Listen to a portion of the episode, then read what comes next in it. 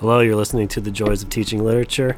We're talking about uh, all things teaching high school English, how to make your life easier, more fun, more meaningful, um, get the get the most out of your experience in the classroom.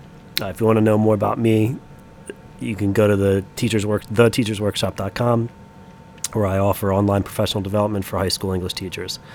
I try to cover everything. We do uh, project-based learning the teaching of writing and the, basically like my approach to the entire sort of program that I have with uh, teaching writing and reflection and editing and revision, rubrics, um, giving feedback, verbal feedback.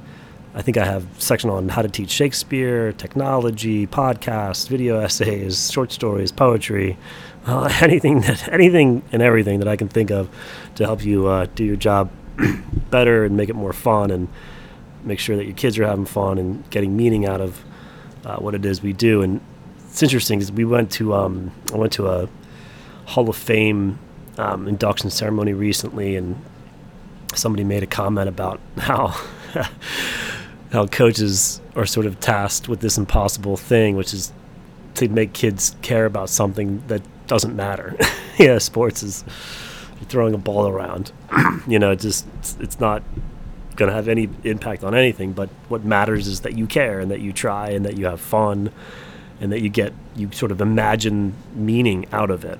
You know, this simple thing of throwing a ball or swimming in a pool or running, um, that somehow it makes a difference in somebody else's life. But, you know, ultimately, the, the, you know, think about how many, how many kids go on to become professional athletes or Olympic athletes. Very tiny percentage, but it's still so much fun to play sports uh, in high school and to continue to say play basketball at the gym when you get older, or play in a league, or do all of those things that um, you know make the, the experience that we have in high school carry on beyond itself. But but really, it's just about you know that the magic of of playing the sport.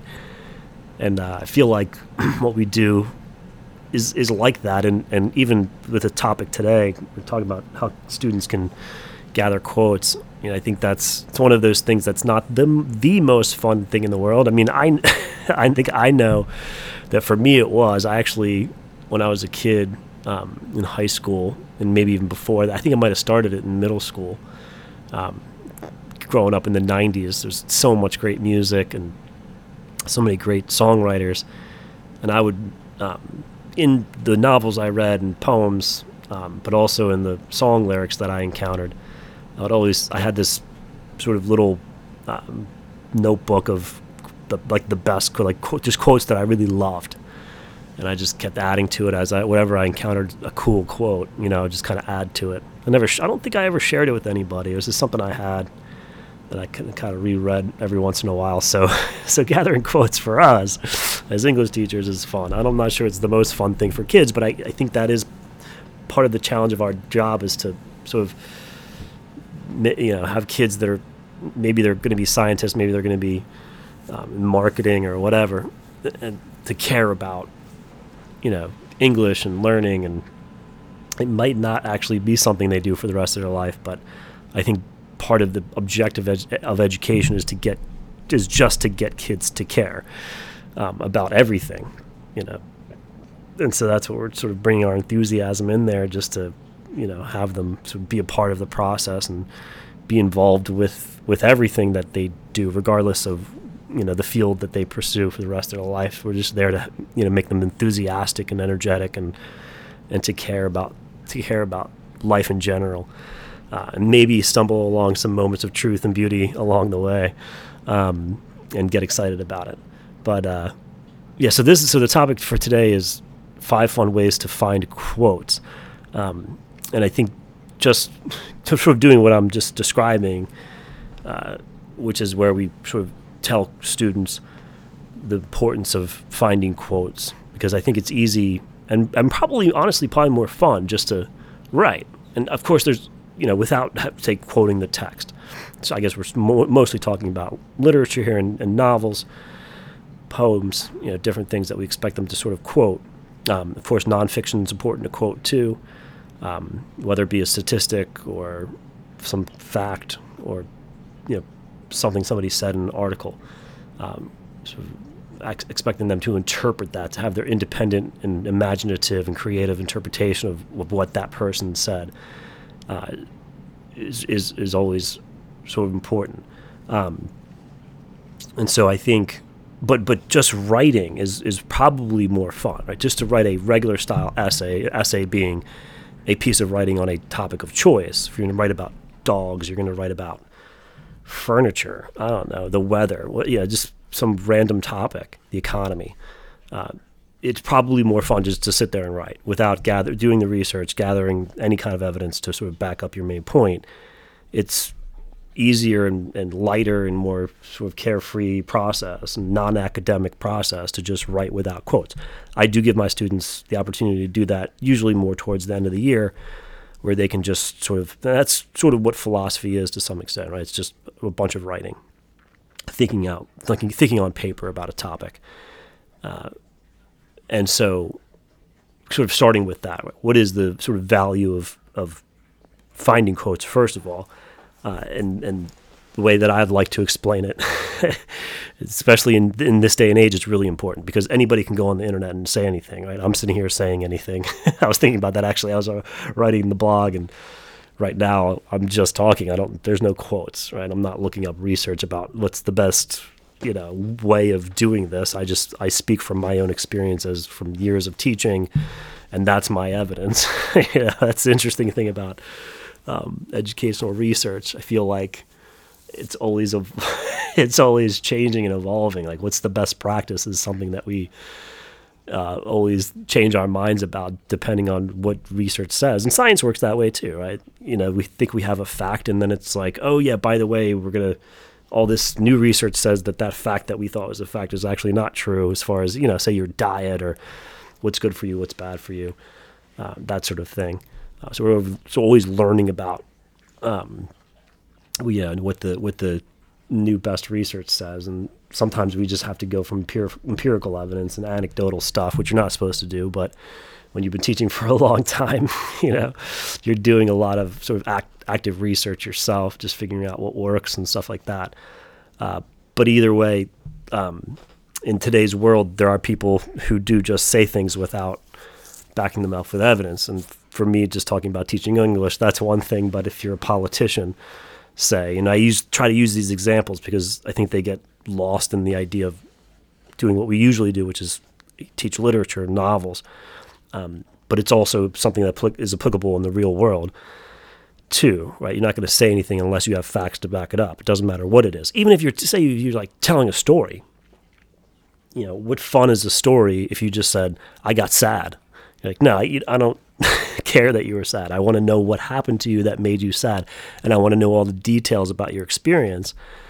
You know, to kind of support that that thing that you said that you were mad, and so it doesn't matter what it is. It's got to have some evidence and, and facts to um, demonstrate what it is you're talking about. And so the things, you know, the way that I explain it is, okay, imagine a politician who doesn't use facts to back up their plan to help the economy.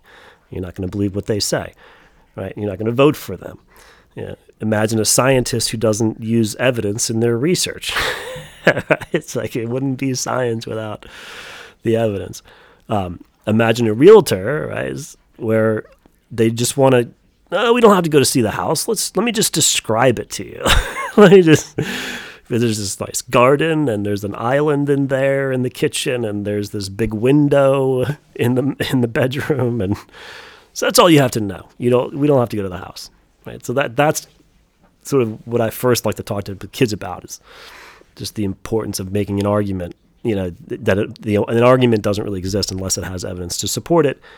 Um, similar to trying to sell a product that doesn't work. It, you know, it has to work for people to buy it. Eventually, you know, a bunch of people are going to buy it. It's not going to work, and they're going to tell their friends, "Hey, this thing that I bought to you know moisturize my skin or clean my floor or whatever it is." uh, doesn't work, and people are going to stop buying that thing because it doesn't work. But if it gets five star reviews online and everybody says it's a great thing that actually works, uh, then they're going to go buy it, right? So that's that's the evidence is that people are saying it works.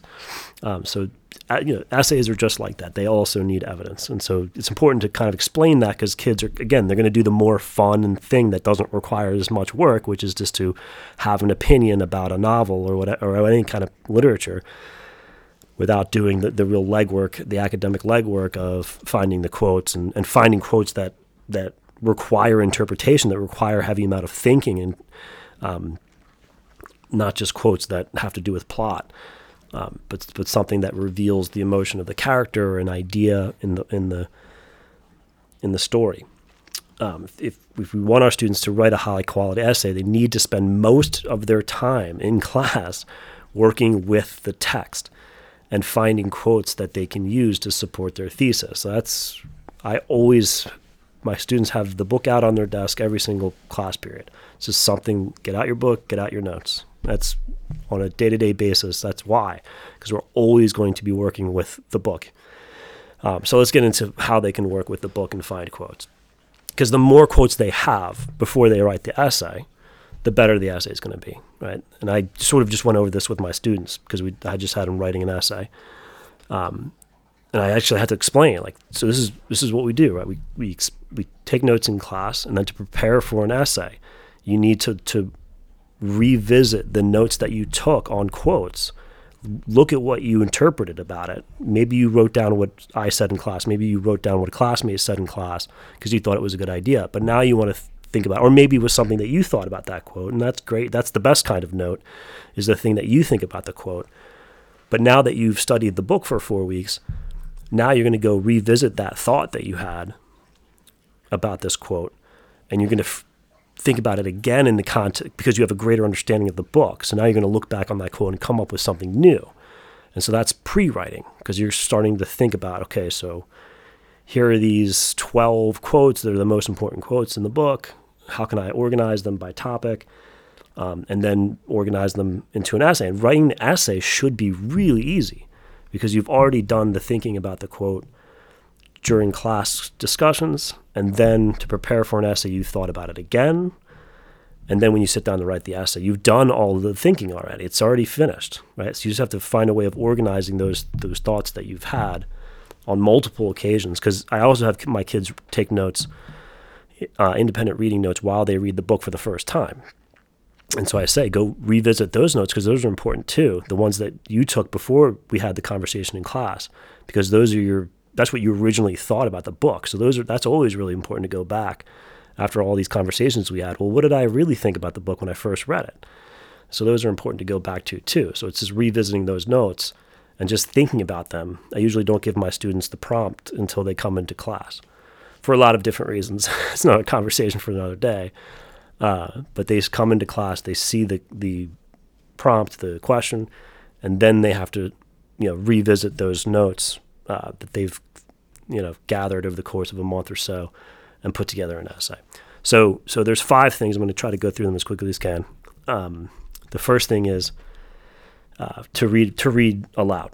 That's huge, right? Because as we read aloud, then they can listen to, they can read the book, listen to it, uh, and then write down their quote in their notes. So before I get into all of this, that's important part. I have this packet. I mention this a lot that I have a packet of handouts for one unit. So they have it all in one place and it's scaffolded, which I'll get to in a second. So they can always take notes on whatever it is that whatever the activity is. There's a place that's a formal place that I print out for them for them to take notes, and I collect those notes with the essay. So that's when I I'm taking you through all these things. You know, that's basically the procedure of my class is always a place, no matter. So like what I discovered was okay. So one person's making a presentation, and nobody else is paying, you know, doing anything. So I'm basically saying like, take notes, take notes. Every there's whatever we're doing, they're taking notes. Um, so that's one thing is reading aloud. And so reading out loud first of all has its i mean I, have had a couple of episodes on this one too but reading a text out loud really allows students to hear the emotion behind the words on the paper it's just the same reason why it's easy to hear shakespeare than it is to silently read his plays right if they're shouting if they're whispering all that different stuff it's going to make it easier to understand um, in addition to bringing the text to life reading out loud allows students to write down quotes that stick out to them I like to change the pace and the volume of the reading uh, to, so I, I do like to do a lot of the reading myself. Sometimes I'll ask students to read. Uh, but that's usually why I read because I can, not that I'm the best reader, but kind of, right? Because I have read it a million times to other, other, you know, for however many years I've been teaching, close to 20 now probably. Uh, and I'm so I'm familiar with it, and I, in a lot of cases, I've memorized it, so I can read it with you know a certain level of the pace and the speed that I read. I like to pause at certain points to let them think about what I just said because it was complicated, or because the character's thinking, and they're or they're worried or they're uncertain about what to do. So I really slow it down.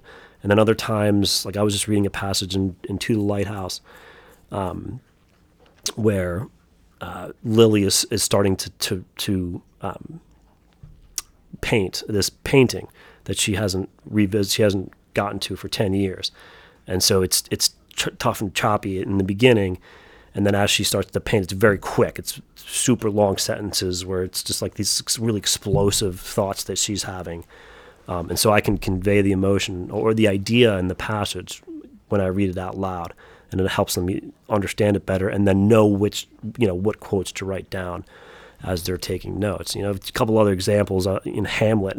My favorite is uh, the ghost in King Hamlet always have for some reasons always falls around Halloween too. Um, I think this year I was like in costume as Taylor Swift, which was by, hilarious by the way. Um, we did uh, the eras of all the English teachers did the eras of Taylor Swift for our Halloween costume, and we won the competition. What what? Um, but uh, that day I had to perform. Actually, I was getting observed that day, which is really funny too. So I'm like all dressed up and I'm performing this long uh, speech from King Hamlet as he pops up like, "Hey, I got murdered," and you know. So I I interpret that as I'm so mad somebody killed me. yeah, it's kind of funny when you think about it. His ghost pops up.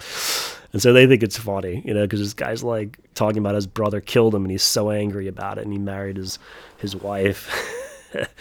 Um, so I shout, like, I'm really shouting those lines and getting that, getting into it. And they get it then. They're like, oh man, that's right. This guy just got murdered. Like he's so angry, you know, and it's so easy to understand that, that kind of long winding passage that way. And then the other one is, um, I like to read the first few chapters of Great Expectations. I mean, I'm always reading out loud. I'm just thinking of a couple that pop in my head.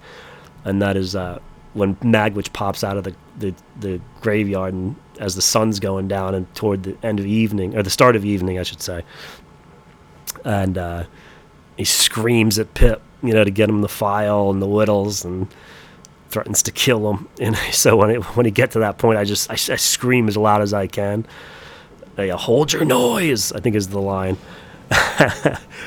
um, so yeah, so that's number one. Number two is the a close reading. So of course we all do close readings, but that's another great um, way to get kids to realize what quotes they need to write down because you're doing this close reading. And as you close read, I mean, there's obviously a ton of benefits to close reading. Um, you know, they identify literary techniques like repetition, parallel structure, metonymy, personification, right? So they're getting all those techniques. And they're also thinking about their purpose. What's the, you know, character feeling at this point? Uh, what's the idea that they're trying to express? Um, you know what what are they what reality are they kind of depicting that sort of thing uh, and then they also observe patterns in punctuation you know they can like i just kind of mentioned in t- to the lighthouse um, as as lily's starting uh, her painting it's really sort of sh- short assertive choppy sentences because she's she's worried and she's nervous. Um, she's full of doubt about whether she's going to get this painting right and people are going to understand it and like it and all those different things we that artists do before they start something or art you know anybody starts anything really. You're just nervous about it something you haven't done before you want to accomplish something great you want to be successful. Um, but then as as she starts the painting she starts to gain confidence in her ability and in herself her life her identity her gender all this different sort of complicated stuff um, and the fact that she's single and she's okay with that. Uh, and so as the, her courage and her confidence grows, these sentences get longer and longer, uh, and the and the fragmented quality of her thoughts starts to happen because she's just in this zone, kind of as I describe it.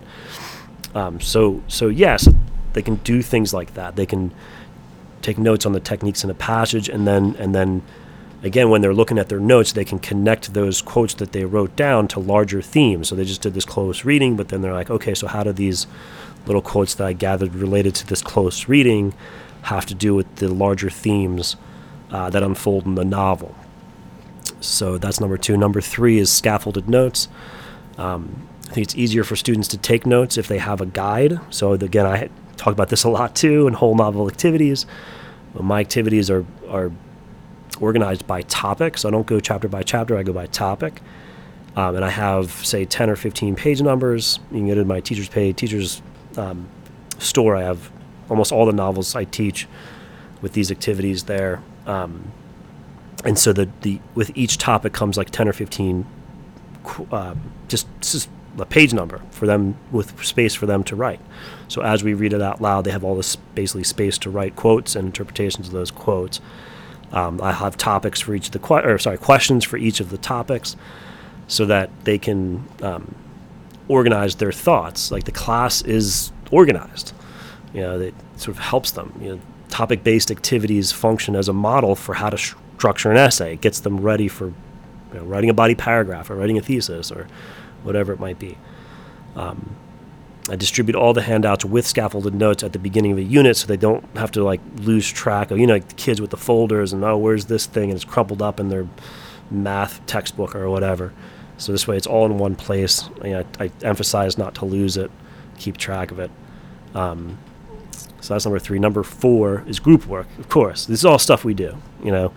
But in group work, kids can work in small groups or with a partner. I usually like the partner, just turn to a partner and they can collect notes related to the same topic and then answer the question. They can just kind of work with one other person to do that.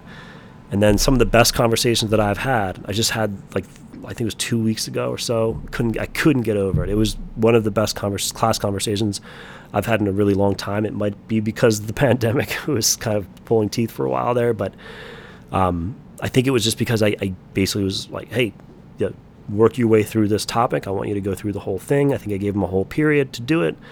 And then when we came in, I asked them to kind of share out their thoughts on all these different passages, and almost every person in the room had their hand in the air. It was one of those things where I was just like letting these hands fly up, and they're I didn't even have to say anything because they're all just bouncing comments off of each other, and all had a, a bunch of stuff to say because they all every single kid went through every single passage, um, and then they were just sort of sharing their their the thoughts they had privately, you know, as they went through it with one other person. Um, that also obviously allows you to circle around the room and help them with any passages they don't understand or anything that they need help with.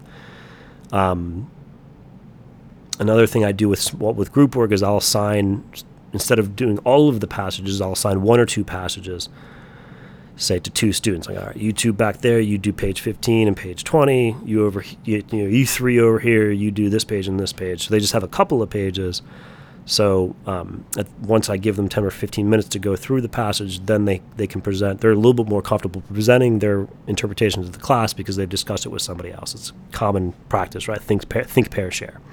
Um, kind of minus the think, but that's also a possibility. I feel like that might be a little redundant to like do it once, do it twice, and then do it the third time. So this way, it's just like pair share. Um, or like think share is also that's kind of what I just described. Think share and then and then pair share. If you do all, you could of course do all three, where you have them look at it on their own, then discuss it, and then share out. But again, it's like you know a little too much time with one single thing, right? You want to try to get it to as this is this is kind of what I'm getting at, right? You want to get to as many quotes as possible. So if you just say like, okay, think about this for 10 minutes and then talk about it for 10 minutes and then and then we're going to discuss it for 10 minutes, then you're still stuck on that one quote. So that's basically how I mix it up. I'm like, all right, you two over there do this one. And so we quickly in one class can cover 15 quotes. So by the end of a unit, I mean, it's we have so they have so many notes. They have so many different interpretations of quotes. It's almost too much, right? So that's why I suggest going through and say, you know, I just told them like, hey, if you want to get ready for the essay, just star your favorite quotes. You know, the, my my questions are usually big enough where you can just grab your favorite quotes to make it make it work for your interpretation of the novel.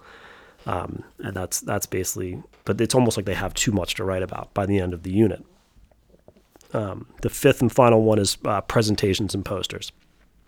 So, in this case, you can have a group of kids um, create a slide. I've done this with Power. You can do PowerPoint. Basically, the three main ones I use: PowerPoint, Canva, and then an actual physical poster. That's my favorite because it's like markers. They get to walk around a little, get out of their seats. You know, they usually create a little you know table to all right on the poster. We have these very large, I don't know, four feet by three feet, very large posters. We're lucky to have them. And then what I'll do is um, take a picture with the Genius app. It's called. It's great. It eliminates shadows, but it keeps the colors. So when I share the image I take on my phone with put it on my computer, I can project it onto the screen, and I can zoom in and get really high quality. Um, like it's not pixelated when you zoom in; it's really high quality. It doesn't have shadows, and so I can zoom in on one. You know, I can blow up one comment or one quote to be the entire size of the projector screen in my class, which is huge, and so they can easily take notes. Because for me, it's really important to be able to see. I used to do stuff on the board, but it was so hard to see it um, that it was hard to take a note on it. It was hard to write down the quote, and therefore hard to use that quote in the essay. Right, so. I'm all about being able to see like posters the same way. You look at a poster from a distance, like what is that quote? I can't read it. You know, got kids in the back of the class, so this way they can I can zoom in on it and they can see the quote huge, and then write it down. Um, you know, the other kind of approach with posters, mind map is one sort of approach. Uh, sketch notes, a one pager is similar kind of idea, but you're basically doing that with four or five kids. Uh, and again, making it this thing that you can zoom in on, almost like a Prezi. Uh, but it's handwritten, which makes it fun and kind of active in a way. Um, so that's that. And then I think other students, many students feel comfortable taking, um, talking about a quote uh, that they wrote down. So it's not just, okay, I wrote this down on my piece of paper and I'm going to share out what I thought, but oh, I wrote this on a, on a, uh, a big, huge poster and it's on this projector screen or on a PowerPoint. Say a PowerPoint's really easy because it's typed, right? So it's easy to write that down. I always actually tuck, some kids will make these PowerPoints with like a million words all over it. Um, so I'm always telling them, you know, just make it so that we can read it and don't you know have a huge paragraph on a PowerPoint, right? Make it something that we can read really quickly, um, and then uh, and then they're comfortable. You know, it's kind of just reading off the PowerPoint for the kids who who you know who can't think on their feet. You know, they got the PowerPoint to read from that, and then people can listen. They can. So this is all differentiation too, right? They can listen. They can they can look at it. You know, whatever they whatever they want to do to uh, help understand the information. Um, so those are the five ways. Hope you enjoyed reading. If you uh, like my podcast, I would love it if you gave me a, a review wherever you you um, wherever you get your podcasts. Thanks for listening. Have a have a great great break, everybody.